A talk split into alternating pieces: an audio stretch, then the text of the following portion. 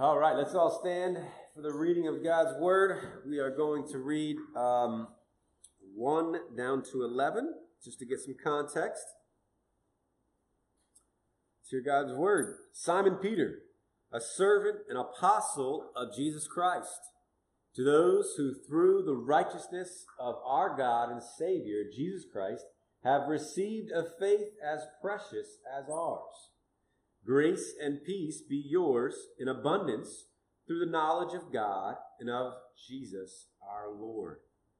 His divine power has given us everything we need for life and godliness through our knowledge of Him who called us by His own glory and goodness.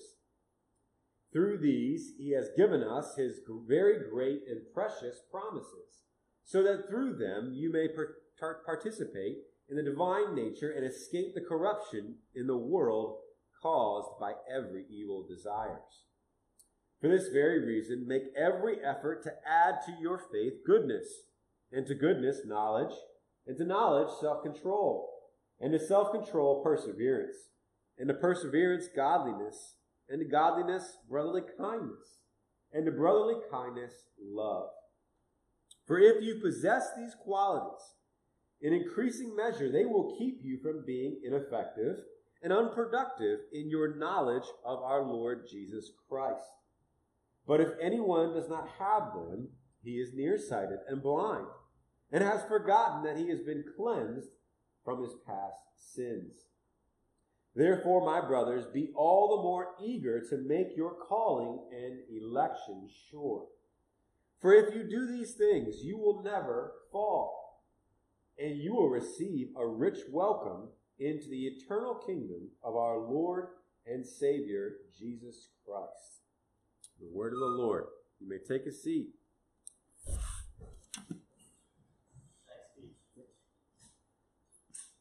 All right.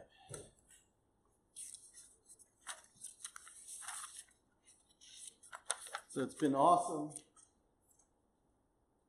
studying and preaching through First Peter, and now beginning in Second Peter. And I feel like I've been hanging out with the apostle for a little while here, and it's been really, really helpful to my own soul.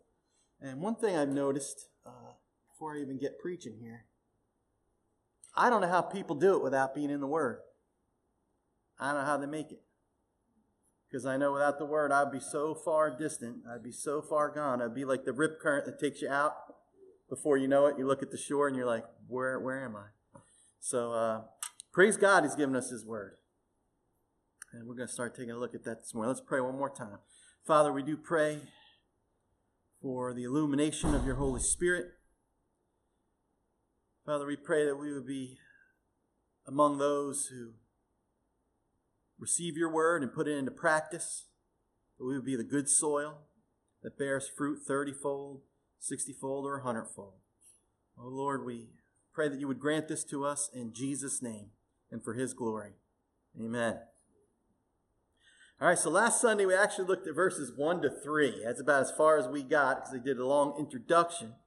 And uh, can't go over that ground this morning because we got a lot more to cover. But we basically saw that believers received a genuine faith. It's important to understand that because that's the false teachers were saying that their faith wasn't genuine.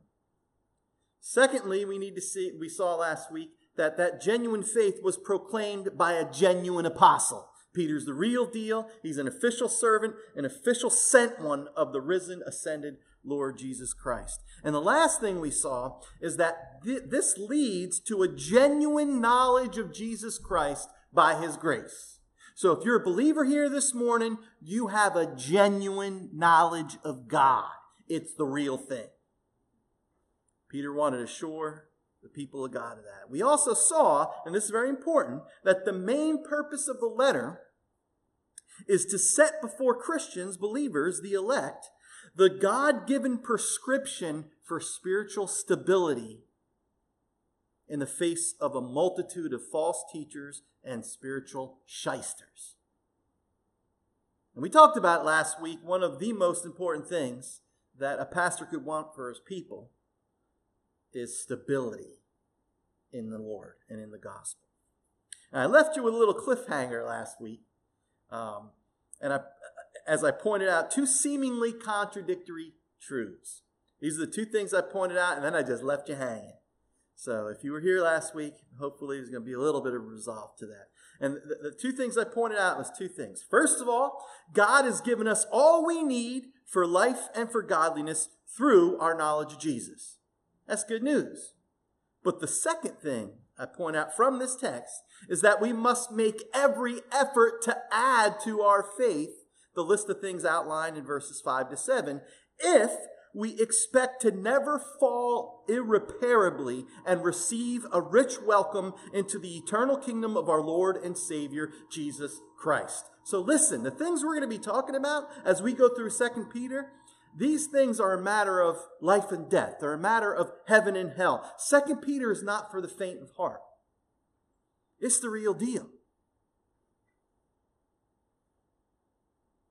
You know, when you might realize your time is short with folks. Every word counts. And that's what we saw last week. Peter, the Lord made it clear to Peter he's about to leave this body and to go be with Jesus. And so he what he says in this epistle is absolutely important. There's no fluff. There's no extra words. And when I want to pause here and make it very, very clear, because I, I, keep talking about falling, Peter talks about falling, being unstable, and I want you to understand what he means by that, or else uh, uh you're not going to get the full message here. I want to pause and I want to make it crystal clear what Peter says that if you do these things, you will never fall. I got to talk about that before I even go through the, the passage. He doesn't mean, listen, brothers and sisters, he doesn't mean you will never sin grievously as a Christian or have any serious spiritual wipeouts or moral failures along the way on your Christian pilgrimage. He can't mean that.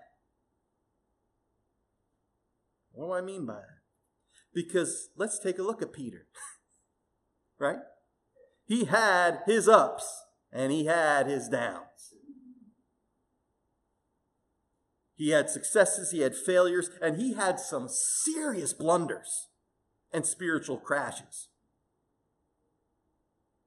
I'm sure he never forgot, and I don't think anybody here could ever forget his threefold denial of his Lord and Savior, Jesus Christ. Three times. I don't know the man. And the rooster crowed, and it says he wept bitterly because Jesus looked at him. So John tells us right when it happened. I'm sure he never for, forgot when he was used by, as the voice of Satan and his Lord himself had to rebuke him and say, Get behind me, Satan. I'd say that's a spiritual wipeout, wouldn't you? That's a little bit of a fall. And there are always these people. Well, that was Peter before Pentecost. Once he received the Holy Spirit in its fullness, then he was smooth. No, not really. Because all you got to do is go to the book of Galatians. Remember the book of Galatians that Paul wrote? And he said he had to rebuke Peter publicly to his face because he was not acting in a way, in a manner that was becoming of the gospel. Because when Jews came from Jerusalem, he was eating with Gentile Christians, no problem having fellowship. And then when these certain Jews came, all of a sudden he withdrew himself from his Gentile brothers and sisters. And Paul said, I had to rebuke him to his face. And that must have been a little bit embarrassing for the Apostle Peter, wouldn't you think? Three years eating, walking with Jesus, learning from Jesus.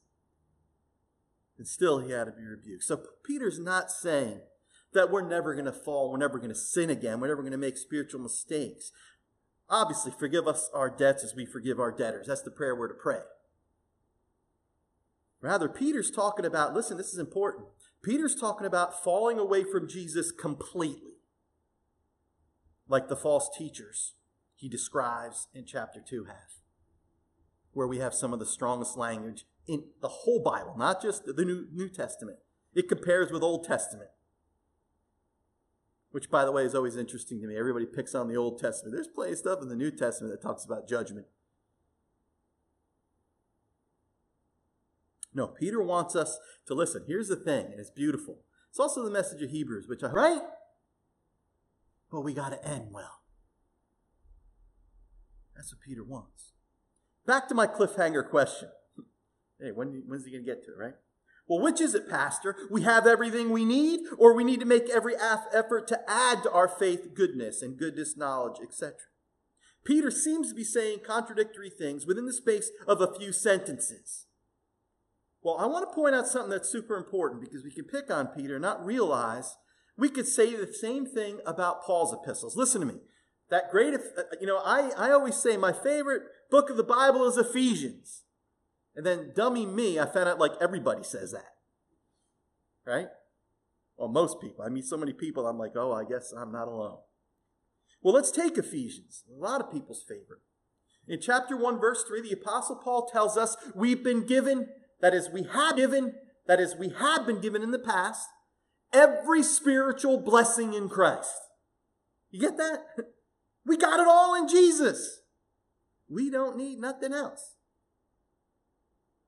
Then in chapter 4, verse 3, Paul says this Make every effort to keep the unity of the Spirit through the bond of peace. Here's the question Which is it? We have everything, or we have to make every effort to add? You following the question? Some of us don't read deep enough to even get the right question. And that's why I'm belaboring a little bit this morning. We need to come and we need to, to seek the truth from the scriptures. And pay attention.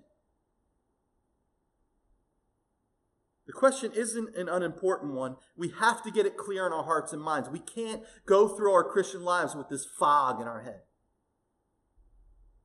What's at stake here is the very stability of our spiritual lives. I think that's kind of important.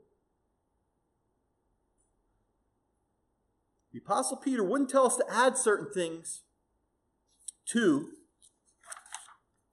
our faith so that we can never fall. If falling, listen, here's something I want you to hear. If falling were not a real possibility. And I'm speaking as a Calvinist. I'm speaking as someone who believes in God's sovereign grace. Obviously, Peter believed in those things. He's not saying that true, genuine believers, sovereignly chosen by God, can lose their salvation. He's not saying that and be utterly lost. But what he is saying is clearly spelled out in verse 10. Listen, listen to this. The other day, I said to somebody, Yeah, making our calling and election sure. I'm sure you heard that many times. And this was a, seasoned believer, and they were like, What? So I guess we do need to preach this text. I thought it was more familiar than I realized. It isn't as familiar as I thought. So listen to verse 10. Therefore, my brothers, be all the more eager to make your calling and election sure. You hear that? For if you do these things, you will never fall, etc. We'll get to that later. In other words, adding the qualities mentioned in verses 5 to 7 ensures us that we are the called and we are the chosen of God. And it safeguards us from falling away utterly. See, here's the thing. This is the scary thing. And there, some fear is good, okay? Some fear makes you do the right thing. I'm afraid of getting hit by a car. I'm not going to walk out the street without looking both ways. Can I get an amen? The false teachers that Peter mentions in chapter 2 had a certain kind of knowledge of Jesus on some level. Know that. And later, they fell away from it completely. Now, if that sounds crazy, can you think of one of the 12 where that happened to? His name was Judas. He fooled everybody for three years. There, on some level, he had a knowledge of Jesus right? Now look with me at uh, chapter 2, verses 20 to 22 for a second. And I want you to read what Peter says about the false teachers because this is, relates to why he wrote what he wrote to, to us, believers, in chapter 1. He says this about them, warning us not to listen to them or follow in their, their ways. He says, if they, these false teachers, have escaped the corruption of the world by knowing our Lord and Savior Jesus Christ and are again entangled in it and overcome, they are worse off at the end than they were in the beginning. Listen, it would have been better for them not to have known the way of righteousness than to have known it and then to turn their backs on the sacred command that was passed on to them. Of them, the proverbs are true. A dog returns to its vomit, and a sow that is washed goes back to her wallowing in the mud. I told you this is strong language, didn't I? So let me explain something. Peter is not saying they were once saved and they had a saving knowledge of Jesus, then they lost the salvation they once had. Now, I could turn to one cross reference, and that'd be 1 John. You remember 1 John chapter 2, right? Verses 18 and 19. When, when John is talking about the false teachers, who he calls the Antichrists, he says this If they had belonged to us, they would have remained with us. But what? Their going showed, what's the answer? They never belonged. You get that? But listen, I don't have to go to John. I'm going to stick with Peter, and I'm going to prove to you that he's not saying that people can lose their salvation. Notice the two proverbs he quotes to make his point. A dog returns to its vomit, and a sow that is washed goes back to her wallowing in the mud. Those men never had a real change in nature. You get that? They were pigs, and they showed they were pigs because they went back to the mud. You get that?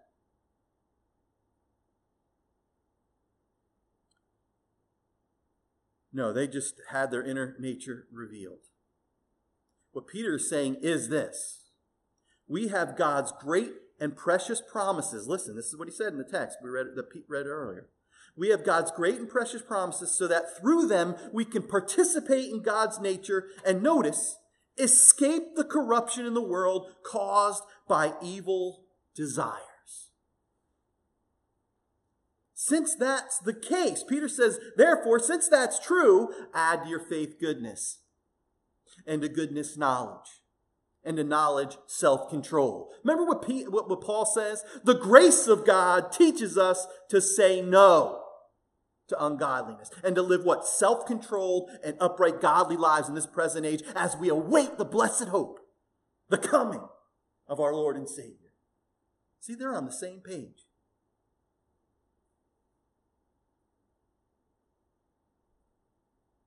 That's why in verse 5, for this very reason, Peter says, since we have these things, these great and precious promises, since the, all these great gospel truths that he, we're going to talk about in a moment, verses 3 and 4 are true, since these are true, listen, here's the thing.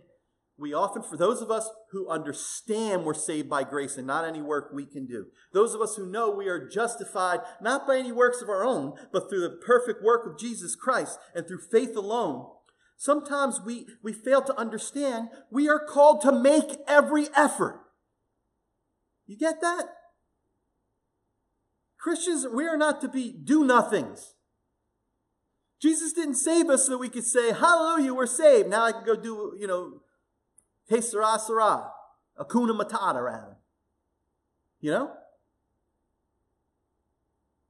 Here's the great news God preserves his saints. Can I get an amen? We're gonna we're gonna have that the great blessing at the end. Um, he will keep us, right? He will do it. Amen. But it's just as biblical to say God's saints persevere. God preserves, we persevere. That's biblical. Now, here's what, what Peter's saying the Christian life takes effort. Remember, I asked you earlier if you believed what you were singing about battlefield? And I heard almost everybody, yes, amen, yes. Well, that's what the Bible says. We're on the battlefield. The Bible says, fight the good fight. Not sit the good sit, not sleep the good sleep. Run the race with perseverance, not sit on the sideline and cheer other people on. Yeah, you go, boy. There's a lot of those sideline Christian people. You with me? They love telling us the right way, and the wrong way to do evangelism, but they ain't doing no evangelism. Oh, I don't like your preaching, but hey, they ain't out preaching. I don't like the way you pray. How often you pray? We read it earlier, by the way. Work out your salvation with fear and trembling. Why? Because it's God who's at work within you. If you're a believer, you got God on the inside. Listen, a couple of uh, proof text here. Colossians 1 28 to 29. This is the Apostle Paul speaking. We proclaim him, admonishing and teaching everyone with all wisdom, so that we may present everyone perfect in Christ. And then Paul says this. This is the champion of grace, by the way. Uh, the Apostle Paul, in my mind, is the champion of grace, okay? But then he says this To this end I labor, struggling with all his energy, which is so powerfully at work in me. At work in me. How do you know God's powers at work in someone? They're working. 1 Corinthians 5, 15, 10. But by the grace of God, Paul says, I am what I am, and his grace to me was not without effect. No, I worked harder than all of them, yet not I, listen, but the grace of God that was in. Bottom line, when grace is at work, we get to work. Not to earn God's favor, right? Not to merit salvation. We could never do that. We received a faith as precious as the apostle, as a free, free gift. Yet our faith is not idle because Peter was not dealing with legalism with these false teachers, as many of the other epistles were, like Galatians and others, Romans, Ephesians. Peter was dealing with folks who were teaching and living license. You see the difference? Legalism says do all the right things so that you can earn God's favor. You can make him love you. You can earn a place in heaven. Unbiblical, heresy. But so is license, which says we got God's favor, so live it up. Live in sin. It's okay. Zwingli once said this. This is the only quote I ever use from this particular reformer. I, I, I got to look for some other ones. I, it's always Calvin and Luther for me, but that's all right. Zwingli said this, and it's a good one, so it's good enough. He says this Our confidence in Christ doesn't make us lazy, negligent, or careless, but on the contrary, it awakens us, it urges us on, and it makes us active in living righteous lives and doing good. There's no self confidence uh, compared to this. I mean, what can compare with true faith that connects us with Jesus? That is power, that's energy. It moves us to do something, it moves us to add goodness, that is virtue, to our faith. And then to our virtue, it's knowledge. Listen, I know you all think you know, but you don't know enough. How do I know that? Peter says you got to add it. Got to add it. So listen, if we have these qualities, which Peter, by the way, Pastor Pete is going to describe in great detail next week, so hang in, we're going to do that. But we, if we have these qualities in increasing measure, Peter says, it's going to provide us with three incredible, incredible benefits. Listen to these benefits. I know if you're a believer, you want them because I want them. See how I'm excited this morning? I am so excited because this stuff has just set me on fire really fed my soul. I'm like, yes. So listen, these are the three benefits. The first thing, if you add all these things, the first thing it's going to do, it's going to give you insurance against being unproductive and ineffective in your knowledge of our Lord and Savior Jesus Christ. How many people here want to say, I wasted my life? How many people want to say, my faith was ineffective and it produced no fruit? Hallelujah. Right, no. I want my life to count. And sometimes we think that means doing some incredible feats and, uh, you know, some amazing thing. Actually, Peter tells us what to do if we, if we want to make sure we're effective. Add goodness, add knowledge, add self control, add per- That's why I love this is stuff you can get your hands on. Can I get an amen? This is some crazy stuff. I got to be like Billy Graham and win billions of people to the Lord. Well, I still would love to do that, but that's not what the main thing is. Second thing it gives us, listen, it gives us insurance against apostasy. It makes sure we'll never fall away. That we're not phonies. We're the real thing. We're the real called. We're the real chosen of the Lord. And I'll tell you a lot of us, we got insurance on all kinds of things. The older you get, you get all kinds of insurance. But God forbid you got all this earthly insurance, but you ain't got this one. This is the one I want for you and I want for me. And the last thing, and I can't think of anything better, period. It's not equal among other things. I can't think of anything better than this last one. We gain the assurance of a rich welcome into the eternal kingdom of our Lord and Savior Jesus Christ. That's what Peter says. I'm not saying it. He's saying it. I'm just, I have to faithfully deliver the message, the apostolic message. Notice that. I love the words there a rich welcome. Like, man, we've been waiting. You know, I, I, mentioned this a few Sundays ago, but I still think of it. I think of when uh, Stephen was martyred. You remember that? And he says he looked up and he saw the Son of Man standing at the right hand. And I told you, I really believe it was Jesus saying, Well done. I've been waiting. I can't wait no more. You're coming home. That's a rich welcome. So here's something I, I, that's why I'm belaboring some of this stuff. I think it's I've been walking with Jesus since 1986, and I've heard too much nonsense in the church, and we need to know the truth, and we need to live by the truth by faith in Christ. And I want you to understand something: quietism is not biblical. Now, many of you, I, I, I wasn't a student of theology, I wouldn't know what quietism is either. But let me put it this way let go and let God. That's horribly wrongheaded. Nowhere in the Bible does it say just sit back. And you know what other phrase I'm sick of hearing? Oh, I'm doing it. I was doing it in my own strength. What the? Sorry. Really? As if we're to be sitting there struggling with, was this in my strength? Was it? Listen, just do it. This is the one time Nike's got it right. Nike's got it wrong if you're relying on your if, if you're relying on your ability to make God love you.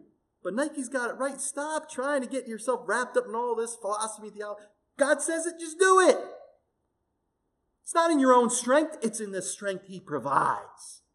We're going to see that in just a moment. We can only make every effort because we've been made spiritually alive in Christ. Remember Ephesians 2? Come on. Saved by grace through faith, not of yourselves, not by works. We're creating Christ Jesus for what? To do good works. Also, 1 Corinthians, uh, 2 Corinthians 5, that those who live should no longer live for themselves, but for him who died and rose again. What do you think Peter means, those who live? Those who have spiritual life in Christ. All right, so the Greek word uh, that's translated in NIV as three words, even though it's one word in the Greek, make every effort, carries the idea of earnestly, diligently, or enthusiastically. Peter uses it, listen, three times he uses that word in chapter 1. I want to point them out real quick here. Verse 5, make every effort to add to your faith. Then in verse 10, make every effort to make your calling and election sure.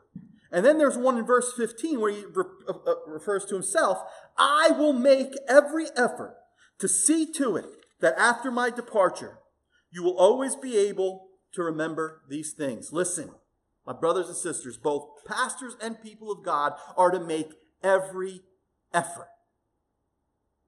The, the people add to your faith virtue, the virtues listed in verses 5 to 7 and make your calling and election sure to pastors to remind you of these things until we breathe our last breath in this world and enter into the next.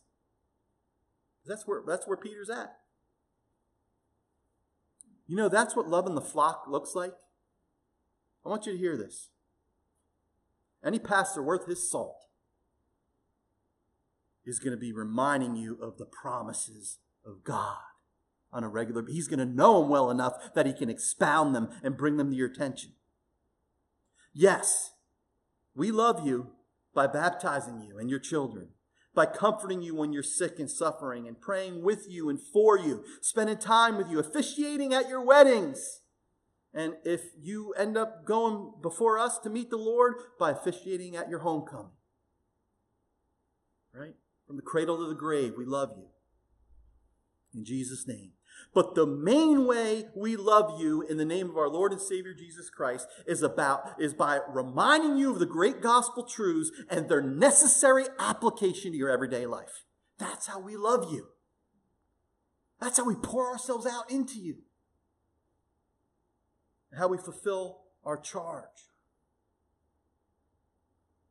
See, here's the thing.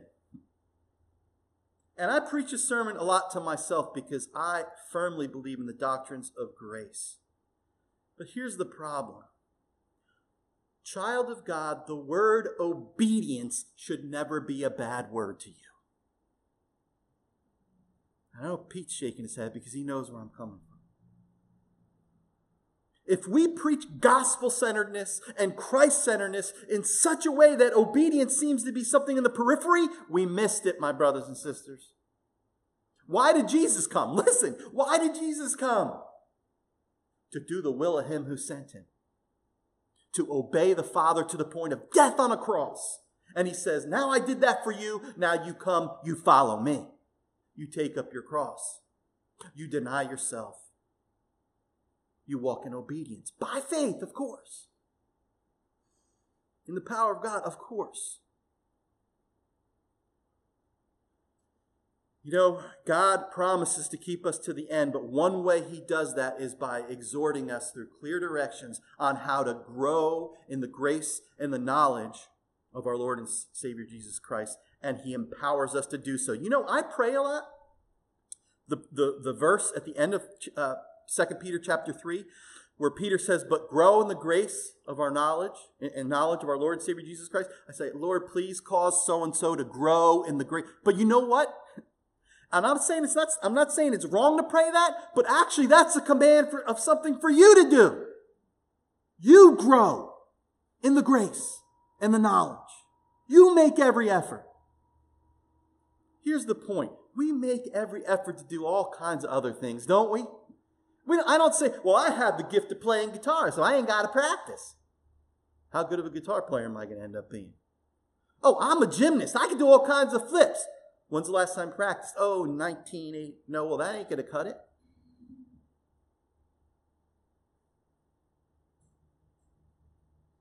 Why, when it comes to walking with Jesus, all of a sudden we don't want to put any effort in? That's wrong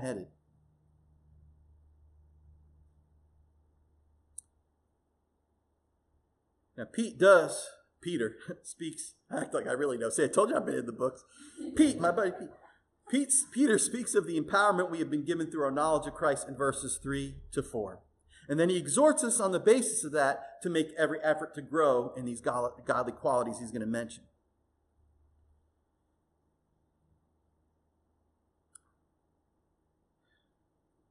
Next week, we're going to look at these qualities, but I just want to spend the rest of our time showing us the power that we have. Just the last few precious moments we have this morning. Look at me in verse 3. His divine power has given us everything we need for life and godliness through our knowledge of Him who called us by His own glory and goodness.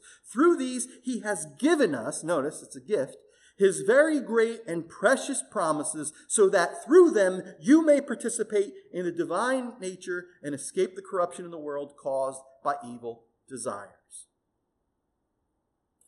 Now, I mentioned earlier any adding to our faith that we do is simply a working out of the divine power that He's already given us. But notice here it says, His divine power has given us everything we need for life and godliness.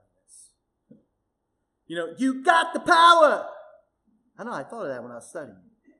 You got it. If you're a new creation in Christ here this morning, you got it. How did we get this power? How did God deliver it to us? through our knowledge of him who called us by his own glory and goodness. That's what the text says. Through knowing him who called us by his own glory and goodness. Here's the question Do you know him this morning? I mean, know him. I don't mean know about him like those false teachers. I mean, do you know him? Because if you know Jesus, here's the mind bender you know God. I think it was Philip that said to Jesus, Just show us the Father, and that'll suffice us. Remember that? And Jesus said, Philip, have I been with you this long? Anyone who has seen me, mind blown, has seen the Father. I and the Father are one. Know Jesus, K N O W, know God. Know Jesus, N O, um, know God. N-O. Um, J.I. Packer, in his classic work, Knowing God. You knew I had to quote that we're talking about knowing God, right? He says this. Excuse me. I walked in the sunshine with a scholar who had effectively forfeited his prospects of academic advancement by clashing with church dignity, dig, dignitaries over the gospel of grace. In other words, this guy lost his academic position because he believes in the grace of God that's shown in Christ Jesus. But it doesn't matter, he said at length, for I have known God and they haven't. That's what I want to hear from all of you at the end. Yeah, they criticized me, they put me down, they persecuted me. I might have lost a lot of all kinds of worldly uh, accolades and raises, but I've known God. That's what I want for you. This is, of course, what, what really matters in the end, whether we've truly known God or not. And Peter's saying that true believers in Christ, those who have been called by his own glory and goodness, know God. And then notice this. Through his glory and goodness, he has given us his very great and precious promises, so that through them you may participate in the divine nature and escape the corruption in the world caused by evil desires. That's how his power is appropriated in our lives, brothers and sisters. It's through his great and precious promises, and that through them we participate in God's nature, in his likeness, and we escape the corruption of the, of the world caused by evil desires. Listen. The world is corrupt because it gives itself it gives it gives into, listen, its evil desires. Or at best, it tries to tame its evil desires through moralism or legalism. We know that don't work. Don't touch, don't taste, don't do. The first thing that you're going to do is go ahead and do it. The world says your real problem is you're trying to deny your natural impulses and desires. To be truly set free, you have to give in to them, embrace them. Stop trying to deny who you are. You with me? You hearing me?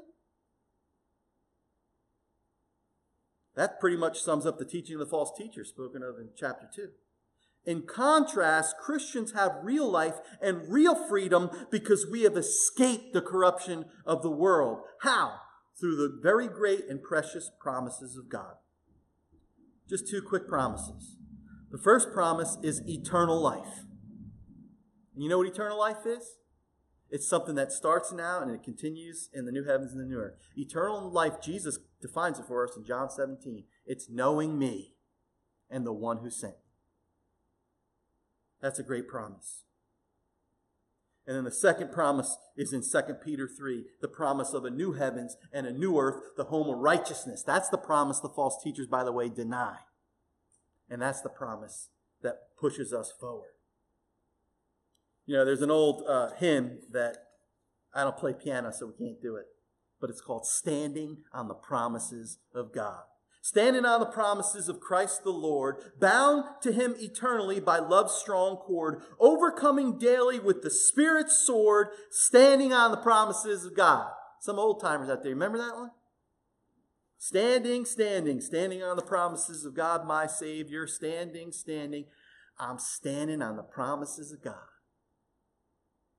It's through these great and precious promises that we participate in God's nature. That's how we grow in his likeness and in his image and how we escape the corruption in the world. David Helm puts it this way in his commentary. One can almost envision men, women, and children being, being pulled loose from the muck of this world and ascending to heaven's skies solely by holding fast to the strong cord of God's word. If we need rescuing from this world, that will require holding even more tightly to the very great promises of God. That's why you need the Word. And that's why it's not good to miss church. You need the Word of God. It's not good to not be in the Word every day on your own devotions. In light of these things, we're to make every effort to add to our precious faith goodness and goodness knowledge, and so on. And next week, Pete is going to open that up. But I'm going to end my message with an illustration I first heard when I was in Baltimore. Now, listen, because this hopefully will sum it all up for you if you're still not clear. When you go to the circus, I don't know what the circus wants as a kid. When you go to the circus, one of the coolest acts is the trapeze artist. You know, they're flying, they're doing all these crazy, hairy things, they're flipping around, they're grabbing each other's hands. You're looking at them, you're saying, man, that's amazing. Well, do you know every now and then they slip or they miss their, and what happens? They plunge to the ground, but thankfully, at least in the, circuses I know, there's a net. And that net ah, catches them. Well, listen, brothers and sisters, it's just an illustration. But in the Christian life, we're up there walking with the Lord, fighting the good fight, running the race, and sometimes we're going to wipe out. Sometimes we're going to risk stuff and we're going to mess up. Thank God the gospel and of God's grace in Christ is that net. Amen? But now, what happens if we go? We go to the circus, and all of a sudden you see a bunch of people in the net smoking pot, getting wasted, laughing, engaging in sexual immorality. And if you say, Excuse me, what are you doing here? And they say, Oh, I'm a trapeze artist. Now, would you say to them, I, I've been here all day. I haven't seen you on no trapeze. You know what you'd say to them, right? The thing that Doc Holliday says in um, Tombstone, the movie Tombstone. You ain't no Daisy. You ain't no Daisy at all. You wouldn't be, brother? In other words, you're not a trapeze artist. Don't fool yourself. The point is, as believers, we may fall a thousand times, and a thousand times He's going to restore us. Can I get an amen? But never are we to just lay down on that net and live any way we please. That would not be the biblical gospel way. We can make every effort because he made every effort on the cross. Amen.